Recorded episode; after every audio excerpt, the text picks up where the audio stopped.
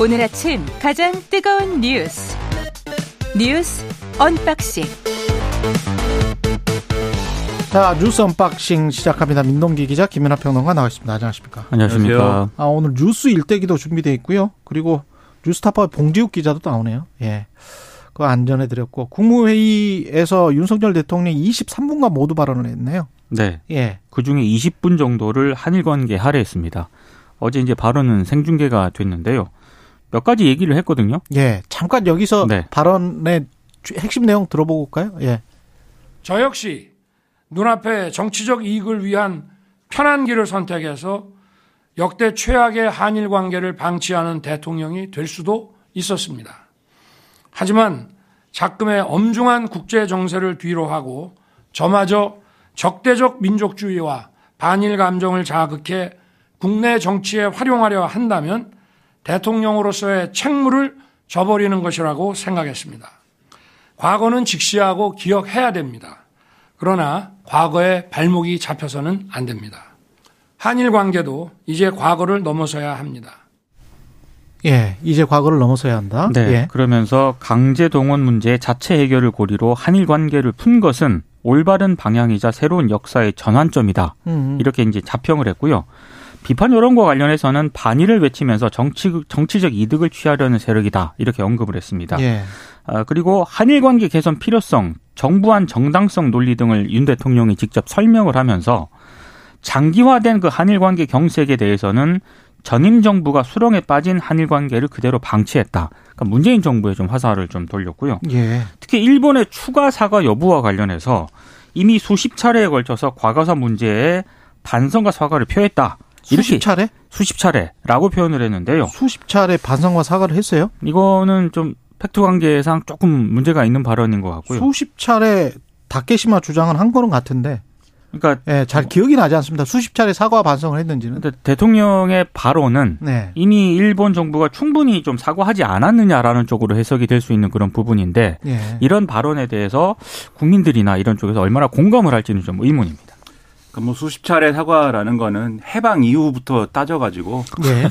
그 일본의 이제 그 일왕하고 예. 그다음에 일본의 이제 총리라든지 이런 사람들이 아주 포괄적인 범주 내에서 어. 주변국들에 대하여서 어떠한 종류의 이제 피해를 끼친 거에 대해서 이런저런 이제 언급들을 한 바가 있습니다. 그걸 다 합치면 쉰세 차례인가 그래요. 아, 그래서 그런 언급, 뭐, 통념의 염, 뭐, 이런 것들. 통속의 염이나 뭐 이런 통속의 염, 이제 뭐 일방이 것들. 쓰는 표현이고 예. 그런 여러 가지 다 합쳐서 이제 그렇게 된다라고도 계산하는 건데 음. 근데 이제 그 부분에 대해서는 사실 여러 차례 이제 반성이나 뭐 이런 그게 반성이든 사과든 뭐 피해를 끼쳐서 미안한 거든 간에 그런 의사를 표명을 하는 게 그러면 앞으로의 한일 관계에 문제가 되지 않도록 그 정신을 쭉 이어나가는 것이 필요한 거 아니겠습니까? 일본 입장에서. 그렇죠. 근데 그렇게 얘기해 놓고 그 다음에는 이제 예를 들면 독도는 그런데 우리 땅입니다라든지 손우상 철거에도 앞장서고. 그렇죠. 그렇죠. 그렇게 얘기해 놓고 우리가 역사적으로 한 과오는 이제는 더 이상 말을 하지 말자든지 이건 사과를 하고 책임을 진다는 거는 과거를 직시한다는 거는 과거에 우리가 이런 잘못을 했다는 거를 그렇죠. 모두에게 어, 인식을 시키고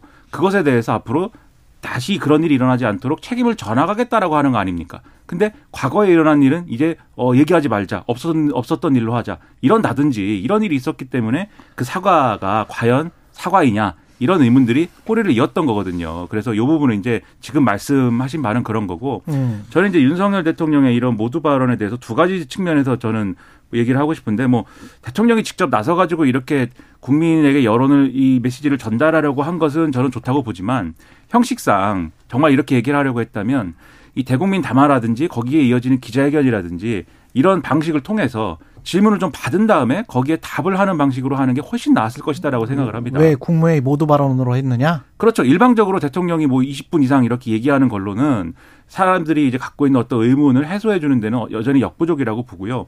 그리고 이제 내용상에 있어 방금 말씀드린 건 형식상의 문제고 내용상의 문제에 있어서 지금 대통령과 정부와 정권이 답을 해야 될 어떤 대상은 이 강제동원 이 문제와 관련돼서 이제 피해를 입은 당사자들도 있고 그리고 또 이 정책적인 부분과 관련돼서는 제3자 변제라고 하는 틀이 어, 불가피하다라고 생각하고 그렇게 주장해온 사람들조차도 그리고 전임 정부의 이제 일종의 대일 정책에 대해서 그거는 좀 문제가 있다라고 지적해온 사람들도 지금 현 정부의 이러한 접근 방식은 부적절하다.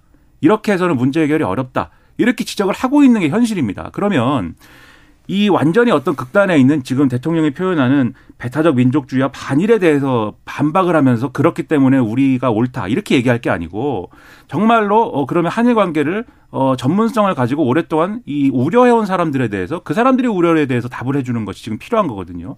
그런데 그런 부분에 대해서는 답이 없고 마치 정부 정책에 대해서 우려하고 반발하는 사람들은 다 어떤 배타적 민족주의와 반일을 외치면서 정치적 이득을 취하려는 세력이다.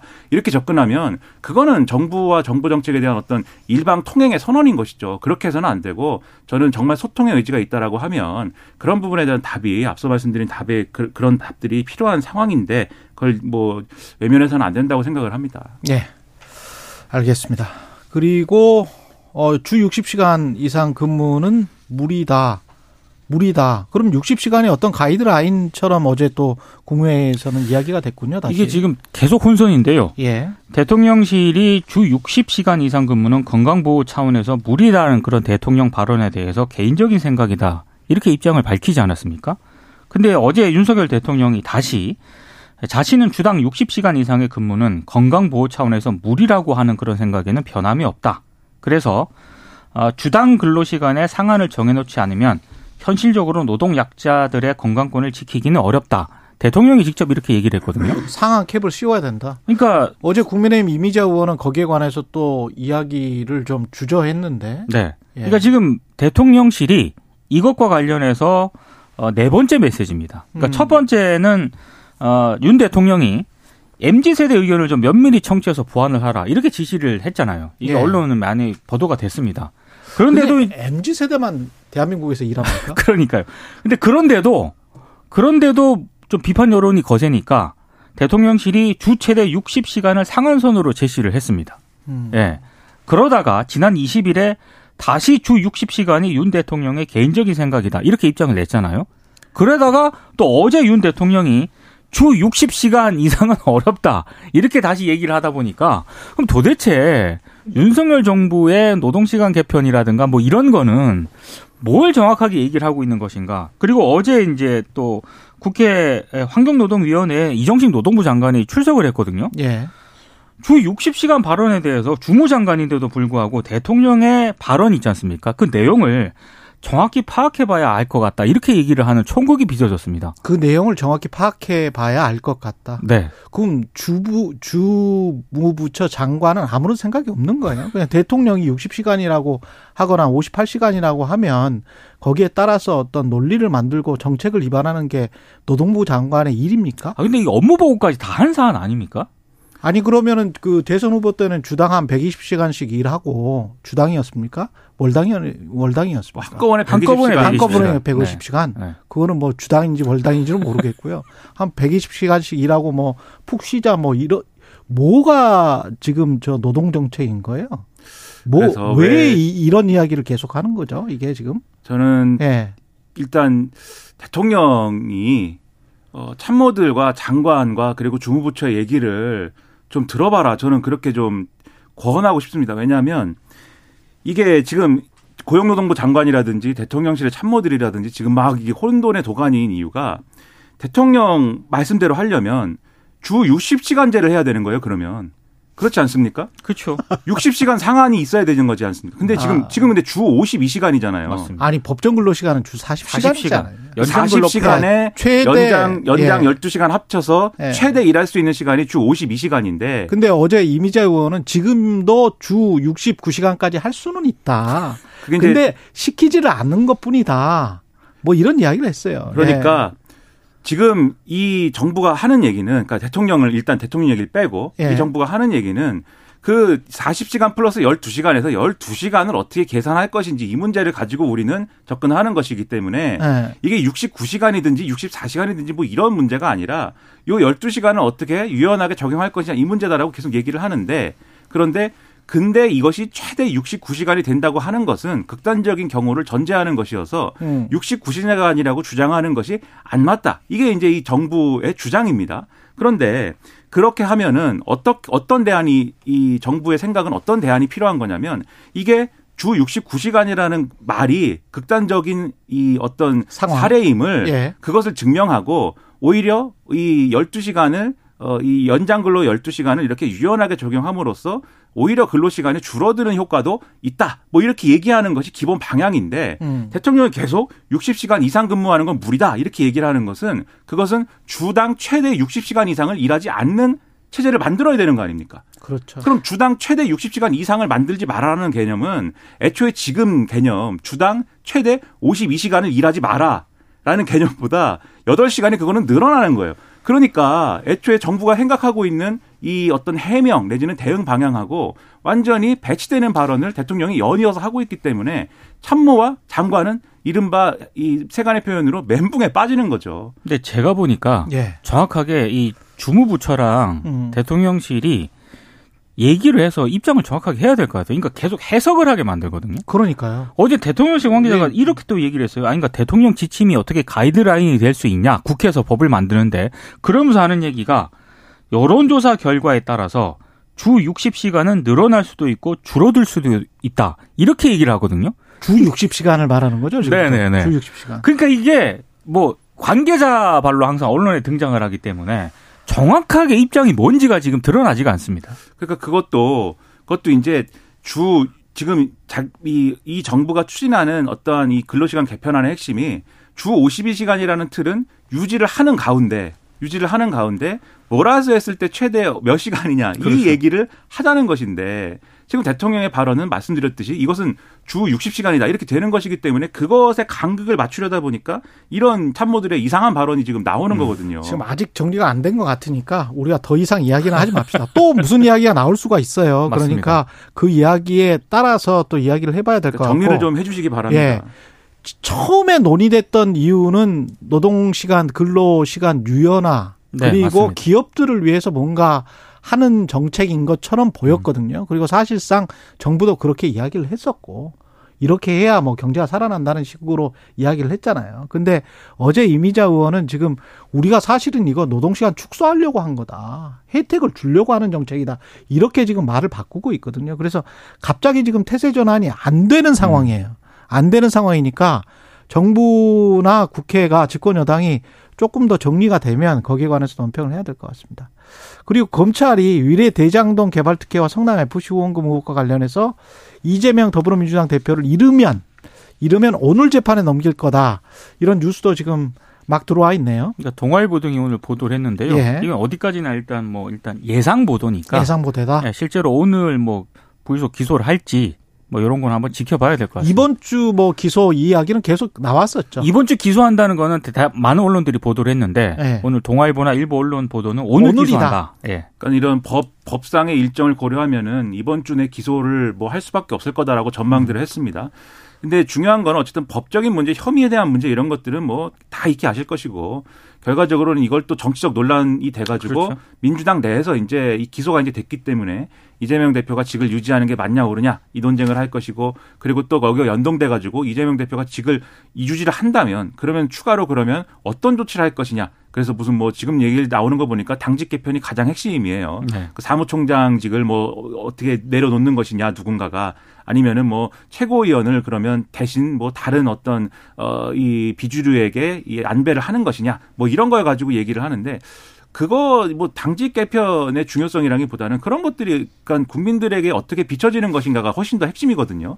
이게 그러니까는 밥그릇 나눠 먹기다, 여전히 밥그릇 싸움이다 이렇게 비춰지면 곤란한 것이기 때문에 예. 그런 어떤 조치가 뭐 어떤 정치적 효과를 발생시키는 거냐에 대해서 명확하게 이 설명을 하는 것이 훨씬 더 중요하다고 생각을 합니다. 그리고 중국의 시진핑 주석 그리고 러시아 푸틴 공동 성명을 발표를 했고요. 이거 관련해서는 홍현익 전 국립외교원장이 이부에 나오기 때문에 그 이 소식만 전해드리고 미 국무부 인권보고서 이야기 해보죠. 그러니까 국무부 인권보고서가 이제 발표가 됐는데요. 예. 어, 그 지난해 그 윤석열 대통령의 비속어 논란 있지 않습니까? 예. 예. 그 MBC가 보도해서 이제 한참 논란이 됐었는데 한국 정부와 여당의 대응을 언론 및 표현의 자유 침해 사례로 미 국무부 인권 보고서가 적시를 해버렸습니다. 예. 그래서 이제 조금 논란이 좀 제기가 될 수도 있는데요. 특히 표현의 자유에 대한 폭력과 괴롭힘의 사례로 어, 지난해 9월 윤 대통령의 뉴욕 방문 당시 비속어 논란 보도 관련 대응을 적시를 했는데 뭐 이런 내용이 있습니다. 어, 여당 의원이 서울 경찰청에 MBC를 명예훼손 및 업무방해 혐의로 고발하겠다고 했다. 예. 그다음에 MBC의 대통령 해외 순방 전용기 탑승을 금지했다. 이런 음. 것들이 다 표현의 자유에 대한 폭력과 괴롭힘의 한 사례다. 이렇게 언급을 했고요. 또 하나는 이 명예훼손죄 적용과 관련해서 뭐 개인이라든가 언론의 표현을 검열하는데 명예훼손법을 사용을 했다라고 또 얘기를 하면서 몇 가지 사례를 들었는데 그 사례가 유시민 전 장관에게 이제 한동훈 법무부 장관의 명예를 훼손한 혐의로 500만 원의 벌금형을 선고한 판결이 있지 않습니까? 예. 그거를 또 언급을 했고 또 하나는 그 김건희 여사의 이른바 그 여러 의혹 등을 보도한 아, 열린공감 TV에 대한 경찰의 압수수색 등을 또 사례로 거론을 했습니다. 특히 또 부패 분야에서는요. 지난해 윤 대통령이 이재용 삼성전자 부회장과 신동빈 롯데그룹 회장을 광복절 특사로 사면한 사실 등이 또 포함이 됐습니다. 그리고 이재명 그 선거자금 관련해서 김용이 뭐 6억 받았다. 네네네. 검찰이 서울중앙지검이 뭐 기소했다. 뭐 이런 이야기도 포함돼 있더라고요. 그리고 이제 한 예. 가지 좀 특징적인 게 이 국무부 인권 보고서에 뭐 바이든이냐 날리면이나 이런 거 가지고 상당히 논란을 빚었잖아요. 그렇죠. 예, 그것 때문에 이제 MBC와 소송을 하고 있는데 미 음. 국무부 인권 보고서를 보면은 외국 입법 기관이라고 표현이 되어 있습니다. 여기 정확하게 제가 읽어 드리면요. President 윤, 윤석열 대통령이 criticizing, 비판했다. 한 외국의 입법 기관. 이렇게 되면 네. 한국의 국회를 지칭했다는 김은혜 홍보수석의 이야기는 미 국무부의 입장과는 전혀 다른 전혀 거예요. 다릅니다. 그러니까 본인들을 미국의 입법기관이라고 하지 않고 한 해외 입법기관을 윤석열 대통령이 비판하면서 이렇게 지금 미 국무부에는 돼 있습니다. 예. 그 해외 입법 기관이 그러니까 미 의회인 미. 의회죠. 그렇죠. 예, 미 의회예요. 예. 그게 미 의회라면 대통령의 발언은 바이든이 맞는 거죠. 그러면. 그렇죠. 바이든이 맞는 대통령이 겁니다. 부끄러울까봐 걱정해 준 것이 맞는데. 예. 그러니까 이런 것들은 그러니까 미국 자유민주주의의 어떤 이 종주국이라고 할 수 있는 미국이 봐도 이해가 안 되는 상황이니까 이런 표현이 나오는 거 아니겠습니까? 이것을 예를 들면은 대통령이 명확하게 내가 이렇게 얘기한 건데 이게 와전된 것이다라고 설명을 하든지 그것에 근거해서 어떤 보도를 정정해 달라든지 이런 걸 요구를 하든지 이런 절차를 거치는 게 아니라 막 혼내주려고 한단 말이에요. 비행기 안 태우고 음. 막 법적으로 막 뭘 대응한다고 하고 막 막 그 방송사 앞에 몰려가 가지고 막 피켓 시위하고 그래서 괴롭힘이라는 단어가 들어갔어요. 그렇죠. 예. 그러니까 이런 괴롭힘이라는 단어가 들어갔어요. 그건 어떤 기준으로 봐도 정당화할 수 없는 것이기 때문에 제발 이런 보고서가 나온 김에 과연 뭘 했던 거냐에 대해서 그리고 그러한 이 정부의 행보와 이 방, 방식이 맞다고 주장한 이 여당의 정치인들과 지금 여당의 지도부에 속한 분들이 도대체 무엇을 한 것이냐에 대해서 한번 좀 돌아보는 계기가 돼야 된다고 생각합니다. 우기지 맙시다. 예. 사실에 관해서는 제발 우기지 맙시다. 그리고 잘못했으면 빨리빨리 사과를 했던 게 훨씬 더 나았었겠다. 그런 네. 생각이 듭니다. 예. 뉴스 언박싱 민동기 기자 김민하 평론가였습니다. 고맙습니다. 고맙습니다. KBS 1라디오 최경영의 최강시사 듣고 계신 지금 시각 7시 41분으로 향하고 있습니다.